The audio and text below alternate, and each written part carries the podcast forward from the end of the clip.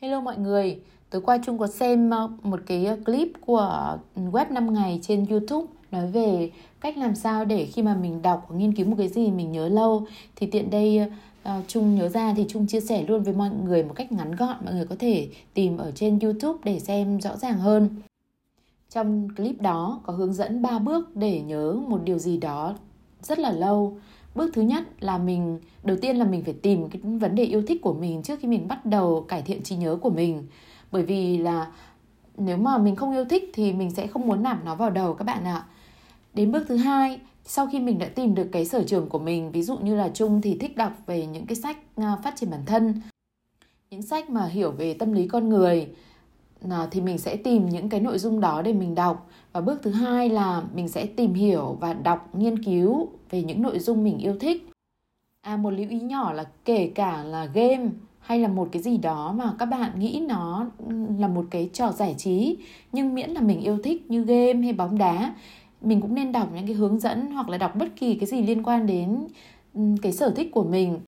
Bởi vì mục đích của mình là mình luyện đọc và ờ, biết cách khái quát nội dung mình đã đọc và nhớ những cái vấn đề đó thì nó liên quan đến cái bước thứ ba là bước quan trọng nhất là trong web 5 ngày có gợi ý rằng là thời gian bạn sử dụng để đọc cái nội dung đó bao nhiêu thì bạn nên sử dụng cũng bấy nhiêu thời gian để tóm tắt và ngồi suy nghĩ lại những cái mà mình học được từ cái mình vừa đọc.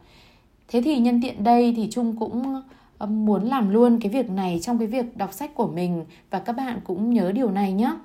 Thì mình vừa đọc xong chương 9, Trung sẽ nêu lại cái nội dung mà trung tâm đắc trong chương 9 để Trung có thể nhớ lâu hơn cái bài học của mình. Còn nếu các bạn thích nội dung khác thì các bạn nhớ nốt riêng cho mình nhé.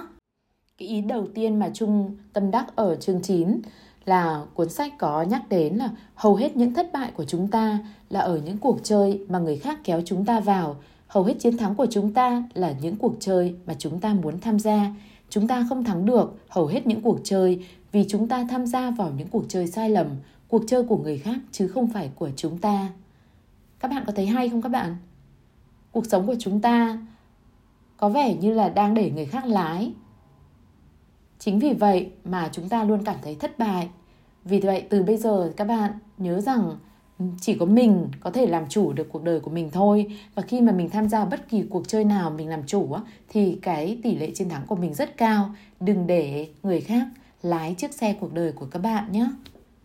Ý thứ hai Trung thích ở đây là ít người bỏ ra đủ thời gian và suy nghĩ để vun đắp cho hạnh phúc của chính mình. Họ chỉ mưu cầu những mục đích gián tiếp như tiền tài hay danh vọng mà có thể khó có được và khi đạt được rồi mới thấy chúng chẳng thể mang lại hạnh phúc gì. Các bạn có thấy đúng không? Rất nhiều người nghĩ rằng tiền có thể mang lại hạnh phúc. Để rồi cứ chạy theo đồng tiền và đến khi nhìn lại tiền chẳng thể mang lại hạnh phúc. Vì vậy mà cái nguyên lý 80-20 nhắc nhở các bạn rằng hãy dành thời gian cho những cái điều mà các bạn cảm thấy quan trọng. Và đừng nhầm lẫn tiền bạc và hạnh phúc nhé. Tiền nó chỉ là công cụ để giúp các bạn hỗ trợ các bạn trong cái con đường hạnh phúc của mình thôi. Nó không quyết định được hạnh phúc của các bạn đâu. Bây giờ chúng sẽ đọc tiếp chương 10, các bạn cùng lắng nghe nhé. Chương 10 Cách mạng thời gian Phía sau lưng văng vẳng tôi nghe tiếng thời gian phi nước kiệu đến gần Và phía trước muôn trùng tôi thấy những cõi miền bất tận bao la Hầu hết mọi người, dù cực kỳ bận rộn hay cực kỳ nhàn rỗi, đều cần một cuộc cách mạng thời gian. Vấn đề không phải là chúng ta thiếu thốn thời gian hay thậm chí có quá thừa thời gian. Chính cách chúng ta sử dụng thời gian và thậm chí là cách chúng ta nghĩ về thời gian mới là vấn đề và là cơ hội của chúng ta.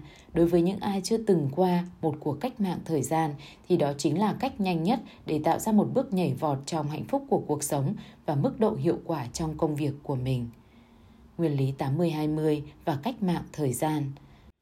Nguyên lý 80-20 khi áp dụng vào việc sử dụng thời gian đưa ra những giả thiết sau – hầu hết những thành tựu lớn của bất kỳ một cá nhân nào, tức là hầu hết những giá trị mà ai đó làm tăng thêm về phương tiện cá nhân, nghề nghiệp, trí tuệ, nghệ thuật, văn hóa hay thể dục thể thao đều đạt được trong một khoảng thời gian nhỏ nhoi trong cuộc đời của mình.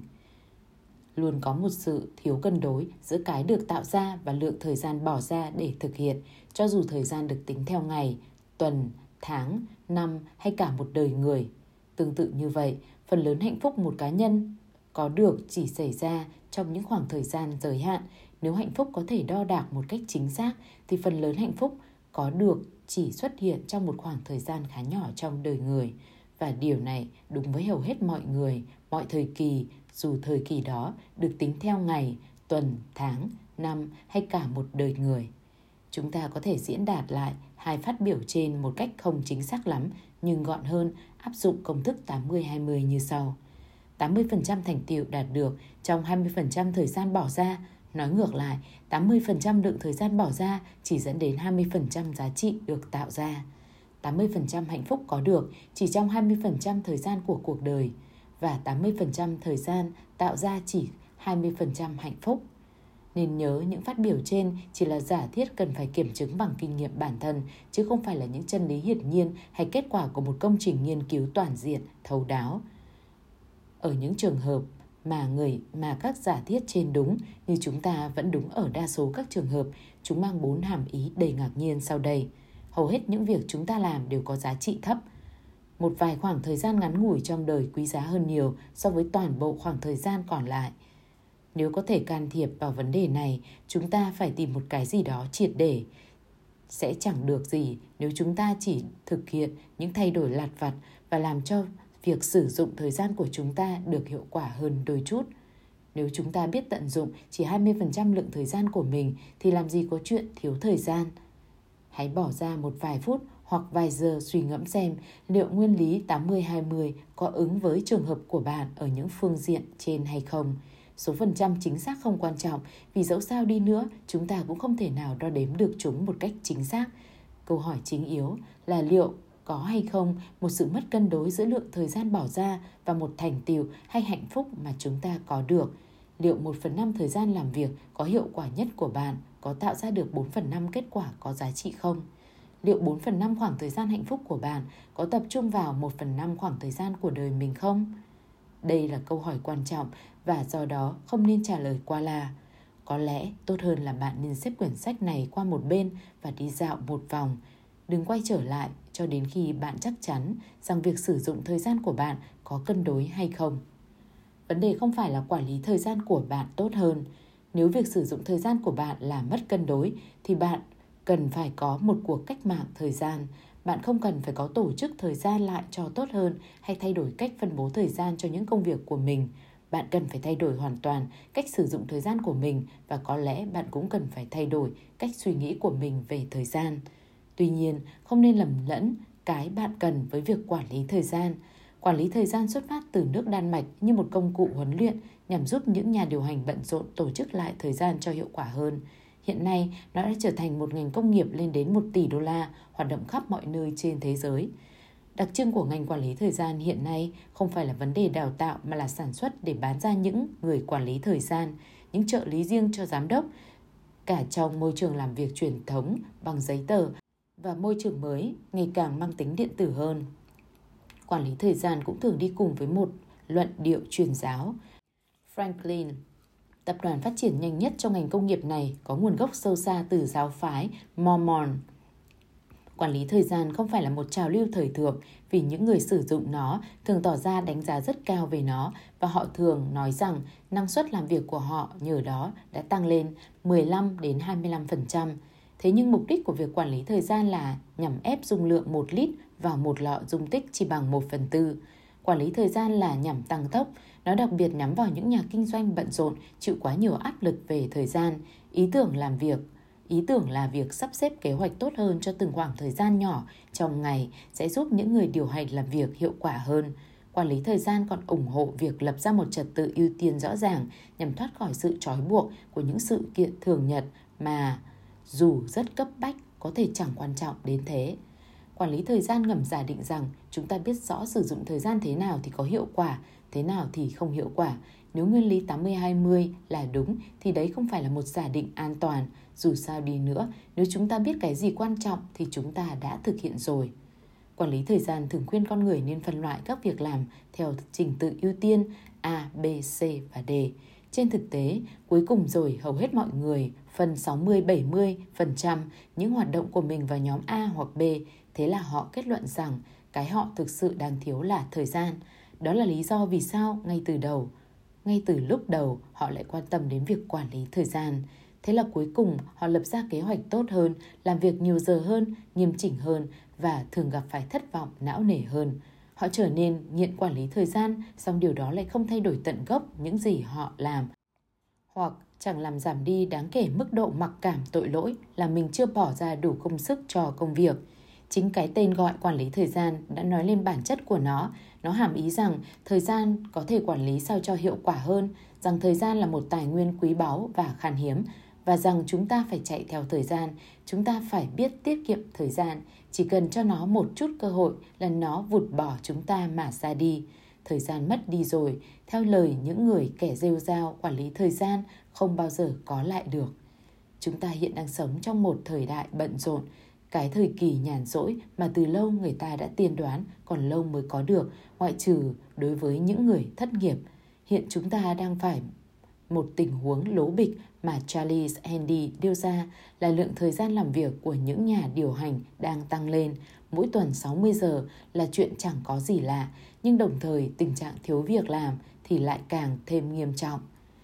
Xã hội được phân ra thành hai nhóm, nhóm những người có tiền nhưng không có thời gian để hưởng thụ và nhóm người có thời gian nhưng lại không có tiền. Sự ưa chuộng quản lý thời gian luôn song luôn song tồn với một nỗi lo chưa từng có xưa này về việc sử dụng thời gian một cách đúng đắn và liệu có đủ thời gian để làm việc đạt yêu cầu như họ mong đợi. Quan niệm khác thường về quản lý thời gian kiểu 80-20 Nguyên lý 80-20 làm đảo lộn quan niệm thông thường của người đời về thời gian, những ý gợi mở từ việc phân tích thời gian theo nguyên lý 80-20 khác hẳn và đối với những ai còn chịu cách suy nghĩ truyền thống về thời gian có thể giải phóng cho họ một cách đáng kinh ngạc Nguyên lý 80-20 đưa ra những nhận định sau. Cách sử dụng thời gian hiện nay của chúng ta chưa hợp lý. Chẳng được gì nếu chúng ta chỉ tìm cách cải thiện đôi chút về cách chúng ta sử dụng thời gian. Chúng ta cần phải quay lại từ đầu và đập tan hết mọi giả định của chúng ta về thời gian. Thời gian không hề thiếu. Thực chất, chúng ta có quá ư là nhiều, song chúng ta chỉ biết tận dụng 20% lượng thời gian của mình.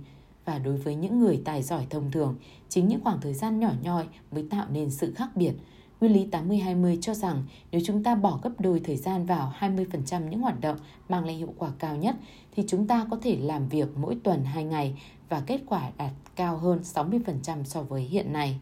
Rõ ràng như thế là vượt xa, vô cùng xa so với biện pháp quản lý thời gian điên cuồng.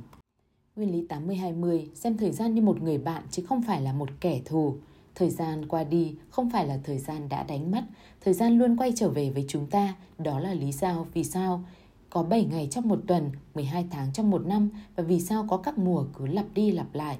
Ý tưởng về giá trị đến với chúng ta khi chúng ta biết đặt mình vào thái độ hợp tác, thoải mái và thân thiện với thời gian. Chính việc sử dụng thời gian của chúng ta chứ không phải bản thân thời gian mới là kẻ thù. Nguyên lý 80-20 cho rằng chúng ta nên hành động ít hơn, hành động đẩy lùi tư duy. Chính do chúng ta có quá thừa thời gian nên chúng ta mới phung phí nó. Thời gian hiệu quả nhất trong một dự án thường là 20% lượng thời gian cuối cùng, đơn giản chỉ vì chúng ta phải hoàn tất công việc trước thời hạn. Hiệu quả của hầu hết những công trình có thể tăng lên gấp đôi thời gian chỉ bằng cách giảm đi phân nửa thời hạn hoàn tất. Điều này không phải là bằng chứng cho sự thiếu thốn thời gian. Thời gian là mắt xích lành tính giữa quá khứ, hiện tại và tương lai. Cái đáng lo không phải là sự thiếu hụt thời gian mà là việc chúng ta sử dụng phần lớn thời gian của mình vào những hoạt động có giá trị thấp, tăng tốc hoặc sử dụng hiệu quả hơn thời gian của mình không giúp gì được cho chúng ta. Thực vậy, những cách suy nghĩ như thế thường gây ra vấn đề hơn là một cách giải quyết. Kiểu tư duy 80-20 hướng chúng ta đến một cách nhìn mang tính đông phương hơn về thời gian. Không nên xem thời gian như một chuỗi tuyến tính đi từ trái sang phải như hầu hết tất cả những biểu thị bằng sơ đồ mà văn hóa kinh doanh đã áp đặt. Tốt hơn là nên xem thời gian như một công cụ đồng bộ, chuyển động tuần hoàn đúng theo ý định những người phát minh ra đồng hồ. Thời gian luôn quay trở lại tạo điều kiện cho chúng ta có dịp học hỏi thêm, củng cố thêm một vài quan hệ thâm giao, tạo ra những sản phẩm hay kết quả tốt hơn và làm tăng giá trị cho cuộc sống. chúng ta chỉ tồn tại tại thời điểm hiện tại, chúng ta thoát thai từ quá khứ và luôn có những kỷ niệm đẹp về quá khứ và tương lai cũng như quá khứ đã hiện hữu ngay trong hiện tại. Sơ đồ biểu thị thời gian trong cuộc sống của chúng ta hợp lý hơn so với sơ đồ tuyến tính. Từ trái sang phải là một chuỗi hình tam giác lồng vào nhau mỗi lúc một lớn dần, như hình 37. Tam giác trong cùng là quá khứ, tam giác thứ hai là hiện tại và tam giác ngoài cùng là tương lai. Đây là mô hình thời gian. Tác dụng của cách suy nghĩ về thời gian như thế làm nổi bật nhu cầu cần phải luôn mang theo bên mình cái 20% quý giá nhất mà mình có được, tính cách, năng lực, bạn bè và thậm chí là những ưu điểm về hình thể. Và đảm bảo rằng những cái quý báu ấy luôn được vun đắp, phát triển, mở rộng và củng cố thêm nhằm làm tăng hiệu quả, giá trị và hạnh phúc. Chúng ta có thể thực hiện được điều đó bằng cách tạo ra những mối quan hệ thường xuyên, bền vững dựa trên suy nghĩ lạc quan rằng tương lai rồi sẽ tốt đẹp hơn hôm nay bởi vì chúng ta có thể mang theo và khuếch đại cái 20% tối ưu của quá khứ và hiện tại để tạo ra một tương lai tốt đẹp hơn. Nhìn theo cách ấy, tương lai không phải là một cuốn phim ngẫu nhiên mà chúng ta đã xem qua một nửa và ý thức và cảm thấy sợ hãi về thời gian đang vụt qua. Thay vào đó, tương lai là một phương diện của hiện tại và quá khứ, tạo điều kiện cho chúng ta làm một cái gì đó tốt đẹp hơn. Tư duy kiểu 80-20 quả quyết rằng điều đó hoàn toàn có thể. Tất cả những gì chúng ta phải làm là tạo điều kiện và vạch đường hướng cho cái 20% tích cực đó phát huy. Những chỉ dẫn căn bản cho người làm cách mạng thời gian. Phần này trình bày 7 bước thực hiện để châm ngòi cho cuộc cách mạng thời gian. Bước 1. Thực hiện bước nhảy khó khăn về tâm lý, gạt bỏ tâm lý gắn chặt công sức với kết quả. Cái khó là chúng ta thích sự cần mẫn hay ít nhất là thích cảm giác mình là người có đức hạnh vì đã làm việc cần mẫn. Cái chúng ta cần phải làm là gieo vào đầu chúng ta ý nghĩ rằng sự làm việc cần mẫn không phải là cách hiệu quả để đạt được những gì chúng ta muốn. Sự cần mẫn tạo ra kết quả kém. Có ý tưởng và biết làm những gì mình muốn sẽ cho chúng ta kết quả rất cao. Hãy chọn cho mình những vị thánh bổn mạng, lười nhác nhưng có năng suất cao. Với tôi đó là Ronald Reagan, và Warren Buffett. Reagan đã tiến thân một cách dễ dàng từ một diễn viên hạng B lên thành con cưng của Đảng Cộng hòa cánh hữu, thống đốc bang California và tổng thống thành công của Hoa Kỳ. Thế Reagan đã có những gì để thành công như thế chứ? Một vẻ điển trai, một chất giọng ngọt ngào ngất ngây mà ông biết tận dụng trong mọi tình huống phù hợp. Mà đỉnh điểm chắc chắn là câu ông nói với bà Nancy khi ông bị trúng đạn. Em ơi, anh đã quên hụp đầu xuống né một vài cộng sự cực kỳ sắc sảo chuyên trách việc vận động, một nét duyên dáng kiểu xưa và một cách nhìn về nước Mỹ và thế giới như trong phim Disney. Sự chuyên tâm làm việc của ông Reagan tốt lắm thì cũng rất là giới hạn. Khả năng nắm bắt tình hình của ông còn kém hơn nữa và khả năng truyền cảm hứng cho nước Mỹ thậm chí còn tệ hại hơn nữa. Nói theo cách của Churchill là Xưa này chẳng có mấy ai đạt được nhiều thành tựu như thế với một lượng công sức ít ỏi đến thế. Warren Buffett một thời trở thành một người giàu nhất nước Mỹ bằng cách đầu tư, khởi nghiệp với số vốn rất nhỏ, ông đã làm tăng số vốn của mình ở mức cao hơn nhiều so với mức tăng giá trung bình ở thị trường chứng khoán. Ông ta đã làm được điều đó mà không cần phải thực hiện phân tích gì nhiều.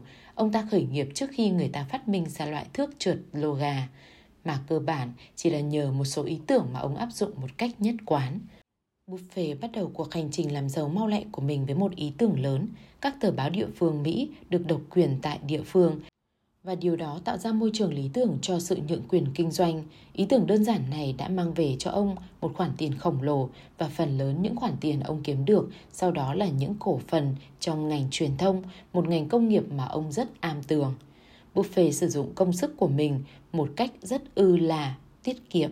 Nếu không muốn nói là ông ta lười nhác, trong khi hầu hết những người quản lý quỹ mua nhiều cổ phiếu vào và thường xuyên khuấy động cổ phiếu, Buffett chỉ mua một vài cổ phần và giữ suốt năm này qua năm khác. Ông kinh thường quan niệm về đa dạng hóa danh mục đầu tư mà ông đặt cho cái tên là phương pháp thuyền noa. Cứ mỗi thứ mua vài ba cái thì cuối cùng ta sẽ có một sở thú triết lý đầu tư của ông gần như là triết lý ủ lì. Cứ lúc nào tôi bị cám dỗ muốn làm nhiều, tôi nhớ đến Ronald Reagan và Warren Buffett. Các bạn nên nghĩ ra cho riêng mình những tấm gương, những người bạn quen biết hay những người nổi tiếng mà chúng ta ai cũng biết đại diện cho tính ỉ có hiệu quả. Hãy thường xuyên nghĩ đến họ hơn. 2. Hãy chút bỏ mặc cảm tội lỗi. Chút bỏ mặc cảm tội lỗi rõ ràng có liên quan đến những nguy hại của việc làm việc quá sức, nhưng nó cũng có liên quan đến việc làm những gì mình thích. Chuyện đó không có gì là sai trái cả. Có giá trị gì đâu khi bạn làm những việc mà mình không thích. Hãy làm những việc mà bạn muốn làm. Hãy biến chúng thành công việc của mình, hãy biến việc làm của mình thành những việc ấy. Gần như tất cả những ai trở nên giàu có đều có thêm một phần thưởng là họ trở nên giàu bằng cách làm những gì họ thích. Điều này có thể xem là một ví dụ nữa cho tính mất cân đối kiểu 80-20 trong vũ trụ này. 20% dân số không những được hưởng 80% của cải mà còn độc chiếm 80% niềm vui từ công việc của họ và họ vẫn lại là số 20% nhóm người ấy. John Skinner, Gaffred, cái lão thô lỗ tín đồ thành giáo ấy đã hướng sự chú ý của con người vào sự bất công căn bản trong thế giới của việc làm. Giới trung lưu không những được trả lương cao hơn mà còn tìm được những việc làm thú vị hơn và thích những công việc đó hơn. Họ có nào thư ký, trợ lý được đi đây đi đó theo tiêu chuẩn hạng nhất ở những khách sạn sang trọng và có cuộc sống làm việc thú vị hơn. Quả thực, bạn phải có một tài sản riêng cách xù mà có thể hưởng được những bổng lộc mà các nhà công nghiệp ngày nay thường xuyên tự thưởng cho mình. Gaffrey đưa ra quan điểm cách mạng là những người làm những công việc ít thú vị hơn cần phải được trả lương cao hơn những người được giao những công việc thú vị hơn. Thật là một kẻ phá đám, những quan điểm như thế bị xem là khiêu khích nhưng chúng chẳng mang đến kết quả gì cả. Cũng như tất cả những hiện tượng 80-20, nếu bạn nhìn sâu bên dưới sự việc, bạn sẽ có thể tìm thấy một logic sâu xa đằng sau sự bất công này. Đối với trường hợp trên thì logic rất đơn giản, những người gặt hái nhiều thành tựu nhất bắt buộc giải thích phải thích những gì mình làm. Chỉ khi nào chúng ta cảm thấy thỏa mãn, chúng ta mới có thể tạo ra một cái gì đó có giá trị khác thường. Nếu bạn thử nghĩ vì bất kỳ một nghệ nhân ở bất kỳ lĩnh vực nào, chất lượng và số lượng công trình tạo ra kết quả đáng kinh ngạc. Van Gogh chưa bao giờ ngừng sáng tác. Picasso điều hành một xưởng vẽ trước xa Andy Warhol vì ông ta yêu thích những gì mình làm. Hãy chiêm ngưỡng những tác phẩm đồ sộ, đậm đầy tính dục và thăng hoa của Michelangelo.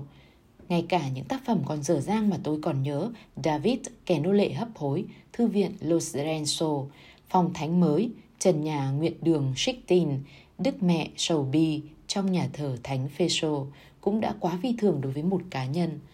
Một mình Michelangelo làm tất không phải vì đó là công việc của ông hay vì ông sợ Đức Giáo Hoàng Julius đệ nhị tính tình cáu kỉnh, càng không phải vì tiền mà bởi vì ông yêu những tác phẩm của mình và những chàng trai của mình. Có lẽ các bạn không có những động lực thúc đẩy như vậy, song các bạn sẽ không thể nào tạo ra bất kỳ giá trị nào có giá trị lâu dài trừ phi các bạn muốn tạo ra điều đó. Điều này cũng áp dụng được cho những vấn đề mang tính thuần túy cá nhân cũng như các vấn đề thuộc về công việc. Không phải là tôi đang kêu gọi mọi người cứ suốt đời lười nhác, làm việc là một hoạt động tự nhiên nhằm thỏa mãn nhu cầu bên trong con người chúng ta như những người thất nghiệp, hưu trí và những ai đột ngột sầu lên sớm nhận ra điều đó. Mỗi người có một nhịp sống riêng, một sự cân đối tối ưu giữa công việc và vui chơi và hầu hết con người có thể nhận biết được một cách trực giác khi nào họ quá lười hoặc họ quá siêng năng. Cái hay nhất của kiểu tư duy 80-20 là nó khuyến khích người ta theo đuổi những hoạt động mang lại giá trị hoặc sự thỏa mãn cao trong những lúc làm việc hoặc vui chơi, chứ không phải vứt bỏ công việc để vui chơi. Nhưng tôi nghĩ rằng hầu hết chúng ta cố gắng quá sức vào những việc sai lầm. Thế giới ngày nay sẽ hưởng được nhiều lợi ích nếu một công việc ít hơn có thể dẫn đến việc tạo ra nhiều hơn lượng sản phẩm trí tuệ và sáng tạo. Nếu việc tăng khối lượng công việc lên nhiều là có lợi cho số 20% người nhàn rỗi trong chúng ta, thì việc giảm mạnh khối lượng công việc sẽ có lợi cho 20% những người làm việc cật lực. Và hành động ác bít như thế sẽ có lợi cho xã hội ở cả hai phương diện. Khối lượng công việc kém quan trọng hơn nhiều so với chất lượng của công việc và chất lượng công việc phụ thuộc vào sự tự định hướng. Bước 3. Hãy giải thoát mình khỏi những nghĩa vụ do người khác áp đặt có thể dự đoán một cách khá chắc chắn rằng 80% lượng thời gian bỏ ra mang lại cho chúng ta 20% kết quả và 80% khối lượng công việc là do người khác ép buộc chúng ta làm. Chúng ta ngày càng thấy rõ rằng ý tưởng làm việc trực tiếp cho người khác có một công việc ổn định nhưng lại chẳng có bao nhiêu quyền tự chủ, chỉ là một giai đoạn tạm thời. Dẫu rằng có thể kéo dài đến hai thế kỷ trong lịch sử của việc làm, cho dù bạn làm việc cho một tập đoàn lớn, bạn vẫn nên nghĩ rằng mình đang làm việc độc lập cho chính mình dù bạn nằm trong sổ lương của tổng công ty Monolith. Nguyên lý 80-20 thường xuyên cho thấy rằng số 20% người gặt hái nhiều thành công nhất hoặc là làm việc cho chính bản thân họ hoặc làm việc cứ như là một cá nhân độc lập. Ý tưởng này có thể áp dụng vào những lĩnh vực ngoài công việc, rất khó mà tận dụng thời gian của mình cho tốt nếu bạn không kiểm soát được thời gian. Thực tế thì cho dù bạn có kiểm soát được thời gian đi nữa thì cũng khó mà tận dụng nó một cách hữu hiệu vì khối óc của bạn bị giam hãm bởi mặc cảm tội lỗi, bởi quy ước và những ý kiến về những việc cần làm từ bên ngoài áp đặt vào. Xong ít ra thì bạn cũng có được cơ hội giảm những rào cản đến mức đáng kể. Bạn không thể và thậm chí không nên làm theo lời khuyên của tôi một cách quá đà. Bạn luôn có những nghĩa vụ đối với người khác và những nghĩa vụ ấy có thể cực kỳ có ích cho bạn. Ngay cả nhà doanh nghiệp cũng thực sự không phải là độc lập hoàn toàn, không có trách nhiệm nào đối với ai. Nhà doanh nghiệp luôn có đối tác, nhân viên, những người liên minh và một mạng lưới liên hệ. Nhà doanh nghiệp không thể mong đợi gì từ họ nếu nhà doanh nghiệp không làm cái gì đó cho họ. Mấu chốt là phải biết chọn lọc các đối tác và nghĩa vụ của mình một cách có chọn lọc và cẩn thận. Bước 4. Hãy sử dụng thời gian của mình một cách lập dị, khác người bạn khó có thể sử dụng cái 20% quý giá nhất của thời gian mình để có để trở thành một người lính giỏi, để làm những cái mà người khác mong đợi ở bạn, để tham dự những cuộc họp mà mọi người giả định bạn có mặt, để làm những việc mà những người cùng trang lứa làm hoặc làm đúng theo những quy ước của xã hội đối với vai trò mà bạn đang có. Thực chất, bạn nên đặt vấn đề liệu những điều trên có cần thiết hay không bạn không thể nào thoát ra được cái vòng 80-20, cái tình trạng 80% lượng thời gian được dùng vào những hoạt động không quan trọng bằng cách áp dụng những giải pháp và cách hành xử theo quy ước. Một bài tập tốt là hãy tìm ra những cách lập dị hay khác thường mà bạn có thể sử dụng thời gian của mình. Bạn có thể đi lệch với cái chuẩn đến mức nào mà không bị loại ra khỏi thế giới của mình. Không phải tất cả những cách sử dụng thời gian khác người đều làm tăng hiệu quả làm việc của bạn, nhưng có một vài cách hoặc chí ít cũng có một cách có thể giúp bạn làm được điều đó.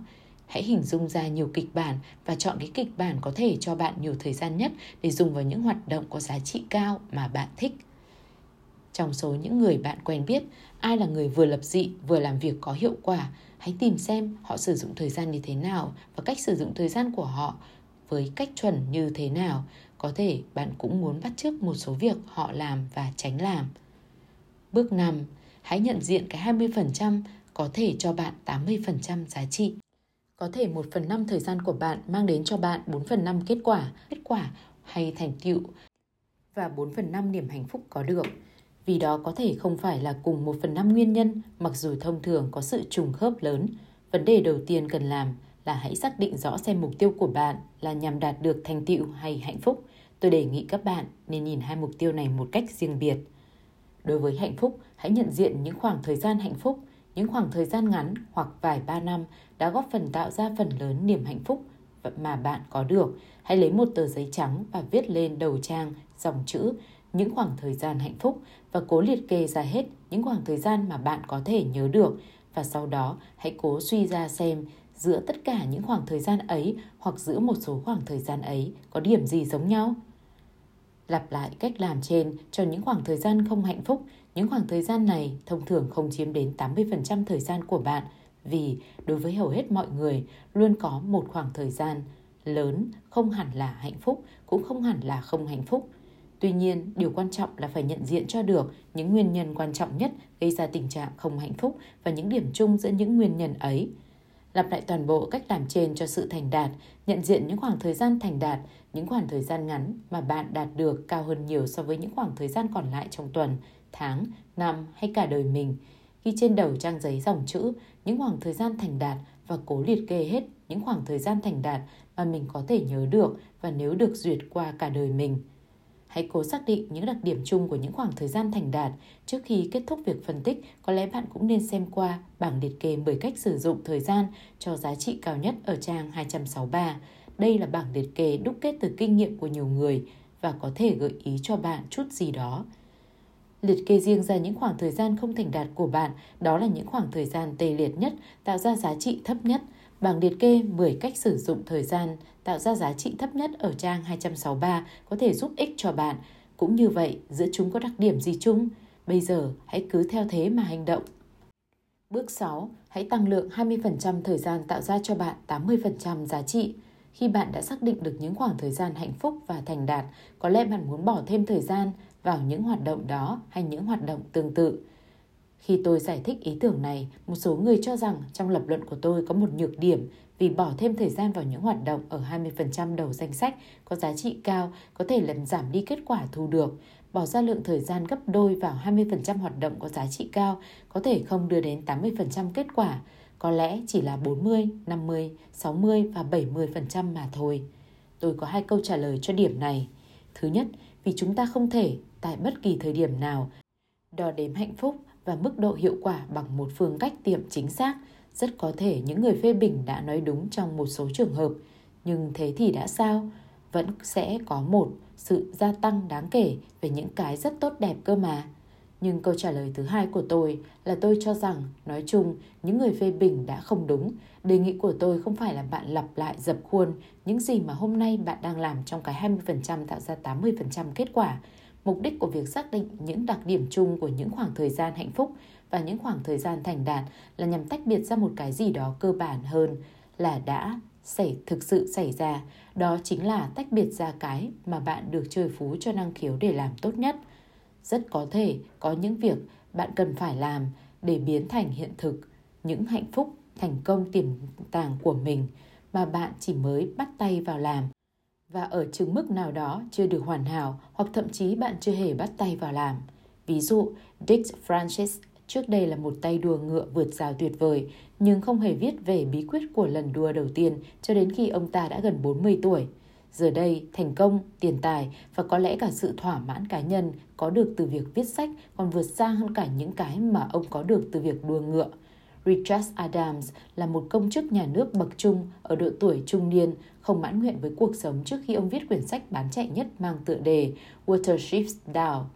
Chẳng có gì lạ khi việc phân tích những khoảng thời gian hạnh phúc và thành đạt mang đến cho chúng ta cái nhìn thấu đáo về những việc mà cá nhân có thể thực hiện tốt nhất và về những gì tốt nhất cho cá nhân, giúp cho cá nhân có thể bỏ thời gian vào việc thực hiện những hoạt động hoàn toàn mới mẻ có tỷ lệ thành quả thời gian cao hơn so với bất kỳ việc gì mà họ làm trước đây do đó, có thể có khả năng kết quả sẽ tăng lên, cũng có thể giảm xuống thực chất, một điều mà bạn nên suy xét cho thật cặn kẽ là thay đổi nghề nghiệp và hoặc lối sống của mình Mục tiêu cơ bản của bạn sau khi đã xác định được những hoạt động cụ thể và chung chung chỉ chiếm 20% thời gian nhưng lại tạo ra 80% hạnh phúc và thành quả là phải tăng lượng 20% thời gian và những hoạt động ấy hoặc những hoạt động tương tự đến mức có thể.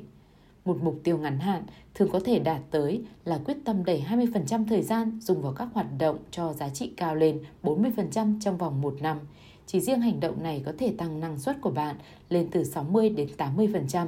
Giờ đây bạn có hai mảng 80% sản lượng từ 20% thời gian, do đó tổng sản lượng sẽ là 100 đến 160 cho dù bạn gọt bỏ tất cả 20% thời gian từ những hoạt động tạo giá trị thấp trong việc dành ra thêm một phần thời gian cho những hoạt động có giá trị cao.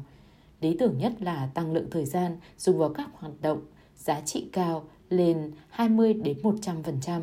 Điều này chỉ có thể xảy ra bằng cách đổi nghề và lối sống của mình.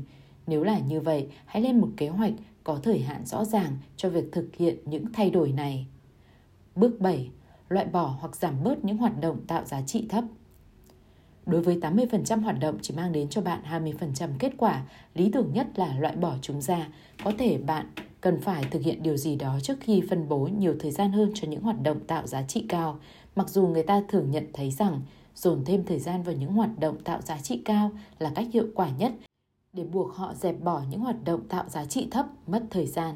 Phản ứng đầu tiên khi nghe phát biểu trên thường là cho rằng chẳng có mấy cơ hội để có thể trốn khỏi những hoạt động có giá trị thấp. Những hoạt động ấy được xem là một phần không thể tránh khỏi của những bổn phận trong công việc, trong xã hội và trong gia đình. Nếu bạn nhận thấy mình có suy nghĩ như thế thì hãy suy nghĩ lại. Thông thường trong tình huống hiện tại của các bạn luôn có nhiều cơ hội cho các bạn thực hiện những việc làm của mình theo một cách hoàn toàn khác. Hãy nhớ lời khuyên nêu trên, hãy khác người và lập dị trong việc sử dụng thời gian. Đừng có ai sao tôi vậy. Hãy thử đường lối, hành động mới và xem điều gì xảy ra do những hoạt động mà bạn muốn loại bỏ ra chẳng có giá trị gì nhiều. Có thể người ta sẽ không phát hiện được khi bạn ngưng những hoạt động đó, cho dù họ có phát hiện được đi nữa, họ cũng chẳng màng buộc bạn làm những hoạt động đó nếu họ có thể thấy rằng điều đó làm họ phải tốn nhiều công sức. Tuy nhiên, nếu việc loại bỏ những hoạt động giá trị thấp thật sự đòi hỏi một sự thay đổi tình huống một cách triệt để, một việc làm mới, những người bạn mới, thậm chí một lối sống mới hay một bạn đời mới. Hãy vạch ra một kế hoạch để thực hiện những thay đổi mong muốn. Bằng không, bạn sẽ chẳng bao giờ có được khả năng đạt được thành công và hạnh phúc. Bốn ví dụ về cách sử dụng thời gian một cách lập dị có hiệu quả. Ví dụ đầu tiên là ông William Ewart Gladstone – một chính khách thuộc đảng tự do ở Anh thời kỳ Victoria, người bốn lần được bầu làm thủ tướng. Ông Gladstone lập dị ở nhiều phương diện, đặc biệt là những nỗ lực bất thành của ông nhằm cứu vớt những phụ nữ xa ngã khỏi nạn mại dâm và những cơn tự hành xác không phải hoàn toàn không có liên quan. Nhưng ở đây, chúng ta sẽ tập trung chú ý vào cái lập dị trong cách sử dụng thời gian của ông. Ông Gladstone không bị trói buộc bởi những những trách nhiệm chính trị của mình hay nói đúng hơn là ông đảm nhiệm rất hiệu quả những nghĩa vụ ấy vì ông sử dụng tùy thích thời gian của mình bằng nhiều cách khác nhau. Ông là một người nghiền du lịch cả trong lãnh thổ Anh và ở nước ngoài. Thường thì ông hay sang Pháp, Ý hay Đức vì chuyện riêng khi ông làm tù tướng. Ông ta thích sân khấu kịch nghệ, theo đuổi nhiều cuộc tình, có thể hầu như chắc chắn là không có sự trung đụng xác thịt với phụ nữ, đọc sách như điên 20.000 quyển trong suốt cuộc đời ông, đọc những diễn văn dài không thể tưởng tượng nổi trong hạ viện, mặc dù quá dài vẫn rất thu hút người nghe. Và gần như là người phát minh ra trò vận động bầu cử hiện đại mà ông theo đuổi một cách háo hức và thích thú. Bất cứ khi nào ông cảm thấy hơi không khỏe thì ông lên giường nằm ít nhất là cả ngày chỉ để đọc sách và suy nghĩ. Sự hiệu quả và năng lực chính trị của ông cũng có được là do cách sử dụng thời gian khác người của ông. Trong số những vị thủ tướng sau này của nước Anh chỉ có Lillot Georges, Churchill và Thatcher là có gì đó so sánh được với ông về cách sử dụng thời gian khác người và cả ba vị đó cũng đạt được hiệu quả khác thường. Những ví dụ khác về việc quản lý thời gian không giống ai được lấy từ giới tư vấn quản lý bảo thủ. Ai cũng biết rằng những nhà tư vấn phải làm việc như điên suốt nhiều giờ. Ba nhân vật tôi đưa ra đây, tất cả tôi đều biết rất rõ, phá vỡ mọi quy ước và cả ba người họ đều thành công một cách ngoạn mục. Người đầu tiên tôi xin gọi là Fred, kiếm được hàng chục triệu đô la nhờ hành nghề tư vấn. Anh ta chưa bao giờ chịu bỏ công đi học tại một trường doanh thương nhưng lại lập ra một công ty tư vấn rất lớn và thành đạt. Ở đó, hầu như mọi người khác đều làm việc 70 giờ hoặc hơn trong một tuần. Fred thỉnh thoảng ghé qua cơ quan và mỗi tháng một lần chủ trì những cuộc họp mà những người hùn vốn từ khắp nơi trên thế giới bắt buộc phải quy tụ về tham dự. Tuy nhiên, Fred thích bỏ thời gian ra để chơi quần vợt và suy nghĩ hơn. Điều khiển công ty với một bàn tay sắt nhưng không bao giờ anh ta lên tiếng. Fred kiểm soát mọi việc thông qua năm thuộc cấp chủ chốt của mình. Người thứ hai xin gọi là Randy, là một trong năm người thuộc cấp ấy, ngoại trừ người sáng lập ra công ty, anh ta hầu như là một biệt lệ trong cái văn hóa nghiện công việc của công ty. Anh ta cực, được cử đi công tác ở một đất nước xa xôi, nơi anh ta điều hành một văn phòng an nên làm ra và phát triển nhanh chóng, có đội ngũ nhân viên làm việc cực kỳ chăm chỉ, phần lớn là người nhà của anh. Không ai biết Randy sử dụng thời gian của mình như thế nào hoặc làm việc ít giờ đến mức nào, nhưng anh ta cực kỳ nhàn nhã. Randy chỉ tham dự những cuộc họp quan trọng nhất với khách hàng, giao tất cả những công việc còn lại cho những người hùn vốn với ông và nếu cần, anh sẽ nghĩ ra những lý do kỳ quặc nhất cho sự vắng mặt của mình. Mặc dù là trưởng văn phòng, Randy không quan tâm chút nào đến các vấn đề điều hành. Anh dồn hết sức lực của mình vào việc làm tăng doanh thu, với những khách hàng quan trọng nhất rồi bố trí bộ máy để thực hiện việc ấy với lượng công sức bỏ ra thấp nhất. Randy chưa bao giờ có hơn 3 việc ưu tiên cần làm và thường chỉ có một mà thôi. Tất cả những công việc khác được giao hẳn cho ban điều hành. Randy là người mà ai làm cho anh ta cũng cảm thấy bực bội đến mức không chịu nổi, nhưng anh ta lại là người làm việc hiệu quả đáng khâm phục. Người sử dụng thời gian không giống ai thứ ba và cuối cùng là một người bạn và cũng là một người hùn vốn với tôi. Chúng tôi cứ gọi anh là Jim. Kỷ niệm không bao giờ phai nhòa của tôi về Jim là khi tôi cùng lập ra một văn phòng nhỏ cùng với một nhóm đồng nghiệp khác. Văn phòng thì chật cứng người và hoạt động như điên cuồng. Người ta nói chuyện trên điện thoại, hối hả làm cho xong những bài thuyết trình, đứng từ phía bên này văn phòng gọi lớn sang bên kia. Nhưng còn Jim thì cứ một mình lặng lẽ, trầm tĩnh, gắn chặt đôi mắt vào tờ lịch suy nghĩ xem phải làm những gì. Chốc chốc, anh lại đưa một vài đồng nghiệp sang một căn phòng yên tĩnh và giải thích cho họ những gì anh muốn họ phải làm. Không phải chỉ một lần, hai lần mà đến ba lần và rõ đến từng chi tiết một. Sau đó Jim bắt họ lặp lại cho anh ta nghe những gì phải làm. Jim là tiếp người chậm chạp, uể oải, trông cứ như sắp chết đến nơi, nhưng anh ta là một lãnh đạo tài ba. Anh ta dồn hết thời gian của mình vào việc tìm ra nhiệm vụ nào mang lại giá trị cao và ai nên thực hiện những nhiệm vụ ấy rồi đảm bảo những nhiệm vụ ấy phải được hoàn thành. 10 cách sử dụng thời gian tạo ra giá trị thấp nhất bạn có thể chỉ bỏ thời gian vào những hoạt động có giá trị cao nhằm có được những thành quả và sự thích thú. Nếu như bạn đã từ bỏ những hoạt động có giá trị thấp, ở phần trên tôi có mời các bạn thử nhận diện những khoảng thời gian tạo giá trị thấp để kiểm tra cho chắc là bạn không bỏ sót một hoạt một số hoạt động hình 38 liệt kê 10 hoạt động phổ biến nhất. Hãy mạnh tay cắt bỏ những hoạt động này trong bất kỳ tình huống nào cũng đừng cho ai quá nhiều thời gian của mình. Nhưng trên hết, Đừng làm một điều gì đó chỉ vì người khác yêu cầu hay bởi vì là bạn nhận một cú điện thoại hay một cái fax. Hãy làm theo lời khuyên của bà Nancy Reagan trong một tình huống khác và cứ nói không hoặc xử lý vấn đề theo kiểu mà ngài George Brown gọi là cứ phớt lờ hắn đi một, Những việc người khác muốn bạn làm. hai, Những việc mà xưa nay người ta vẫn làm như vậy. ba, Những việc mà bạn thường làm không tốt. bốn, Những việc mà bạn không thích làm. năm, Những việc mà lúc nào cũng bị làm gián đoạn 6. Những việc mà người khác chẳng mấy ai quan tâm 7. Những việc mà thời gian thực hiện mất hơn gấp đôi so với mong đợi ban đầu 8. Những việc mà trong đó những người phối hợp với bạn không đáng tin cậy hoặc không có năng lực 9. Những việc có chu kỳ lặp đi lặp lại có thể đoán trước được 10. Trả lời điện thoại Vừa đọc ở trên là hình 38 với cách sử dụng thời gian tạo giá trị thấp nhất – Tiếp theo là hình 39, liệt kê cho chúng ta 10 hoạt động ngược lại, 10 cách sử dụng thời gian tạo ra giá trị cao nhất. 1.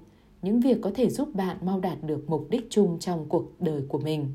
2. Những việc mà trước giờ bạn vẫn muốn làm. 3. Những việc đã có sẵn tỷ lệ 20-80 giữa thời gian và kết quả. 4. Những cách làm mới hứa hẹn cắt giảm được thời lượng, thực hiện và hoặc làm tăng chất lượng của kết quả. 5. Những việc mà người khác bảo bạn không được làm.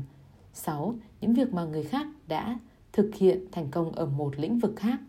7. Những việc cần dùng đến khả năng sáng tạo của bạn. 8. Những việc mà bạn có thể nhờ người khác làm giúp mình mà chỉ tốn một lượng công sức tương đối ít ỏi về phía bạn. 9. Bất cứ việc gì nếu có những người phối hợp chất lượng cao, những người đã vượt qua những cái quy luật 80-20 và sử dụng thời gian một cách khác người và có hiệu quả. 10. Những việc mà cơ hội chỉ có một lần hoặc bây giờ hoặc không bao giờ. Khi cân nhắc về cách sử dụng thời gian, hãy đặt ra hai câu hỏi. Cách sử dụng như thế có khác người không? Cách sử dụng như thế có hứa hẹn làm tăng hiệu quả không? Cách mạng thời gian có khả thi không? Nhiều người trong số các bạn có thể cảm thấy rằng phần lớn những lời khuyên của tôi quá là cách mạng và là những chuyện viển vông đối với trường hợp của bạn – hãy những nhận xét phê bình mà tôi nhận được là tôi không thể chọn cho mình cách sử dụng thời gian như thế, sếp tôi không cho phép tôi làm như vậy. Tôi sẽ phải đổi việc làm mới mới có thể làm theo lời khuyên của anh và tôi không đủ can đảm để mạo hiểm như vậy. Lời khuyên này rất tốt cho những người giàu có, nhưng đơn giản là tôi không có được mức độ tự do đó làm theo lời anh, chắc tôi phải ly dị nhà tôi thôi Mong ước của tôi là làm sao tăng hiệu quả của mình lên đến 25% chứ không phải 250%. Đơn giản là tôi không tin điều đó có thể làm được. Nếu dễ như anh nói thì mọi người đã làm như thế rồi. Nếu như bạn cũng nói ra những điều như thế, thì cách mạng thời gian có lẽ không phải là cách dành cho bạn. Tôi có thể tóm lược hoặc chỉ ít là chế giễu những phản hồi như nêu trên như sau. Tôi không phải là người cấp tiến, nói gì đến cách mạng, thôi để tôi yên đi. Về cơ bản, tôi cảm thấy hài lòng với những chân trời hiện có của tôi. Nếu thế thì cũng phải, cách mạng là cách mạng. Cách mạng làm cho chúng ta cảm thấy không thoải mái, làm cho chúng ta đau khổ và gây ra nhiều nguy hiểm. Trước khi bắt tay vào làm cách mạng, hãy ý thức rằng cách mạng luôn có những rủi ro lớn và sẽ đưa bạn đến những vùng xa lạ, chưa từng có trên bản đồ. Những ai muốn làm một cuộc cách mạng thời gian cần phải kết nối quá khứ, hiện tại và tương lai lại với nhau, như đã gợi ý ở phần trên hình 37.